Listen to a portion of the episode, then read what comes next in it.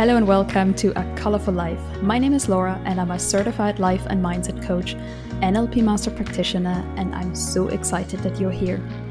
Are you multi passionate, seeking more fulfillment in your career, or simply want to live a more purposeful and balanced life? Then this podcast is for you. I will be sharing tools, techniques, and inspiration to support you find clarity and direction in life, define what a career and life on your terms could look like and how to overcome doubt and fear. Let's dive into it.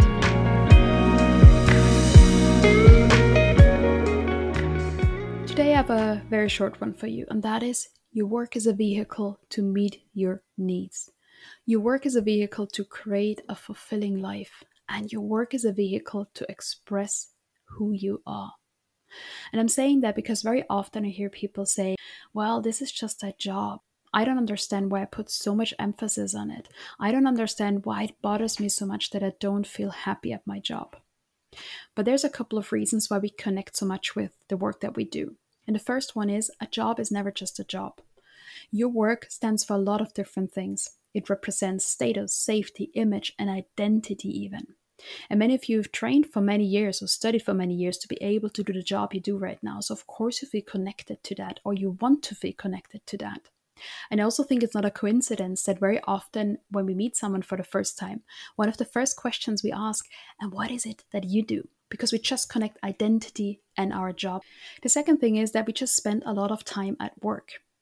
We normally spend more times with our coworkers than we spend with family and friends. So, of course, that has an impact on how we feel. And if you spend eight hours a day in a job that doesn't fulfill you, how can you feel fulfilled outside of your job? If you spend a whole day in a job that frustrates you, how can you feel energized and excited after that? And if you spend eight hours in a job that drains you emotionally, energetically, how can you shine after work, on the weekends, in your free time? And the last thing is, your work is closely connected to your needs and your values because very often when we feel disconnected from work, it is because your needs and your values are not met. And don't get me wrong, because work is work. Work is not there to always fulfill your needs. Work is not a hobby. Work is not there to solely make you happy all the time. But because you do spend so much time at work, your job needs to meet your needs and your values to a certain extent. Otherwise, you simply can't feel good and you can't show up in an authentic way. So, if you think of all of that, of course, your job affects how you feel overall in your life. And of course, your job translates directly into how meaningful, how purposeful, how balanced you feel in your life. So, knowing all of that, you might wonder now okay, that's great information, but what do I do now if I do feel disconnected from my job, if I want to change things? Well, the first thing you can do is to get clear on who you are and what it is that you want. So, get clear on your values. Start listening to your needs connect to your intuition, do exercises like defining what your perfect day or your perfect life would look like, or journal to find a closer connection to yourself and learn more about yourself.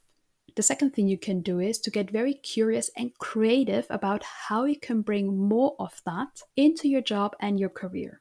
And that might be your current job, that might be a future job, or that might be a new career. So, what shifts could you make to feel more like you at work? What needs to happen so you can connect more to what you do again?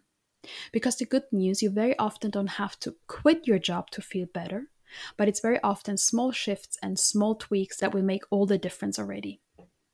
And the third thing is do things, change things, experiment, try new things. Don't remain in the status quo.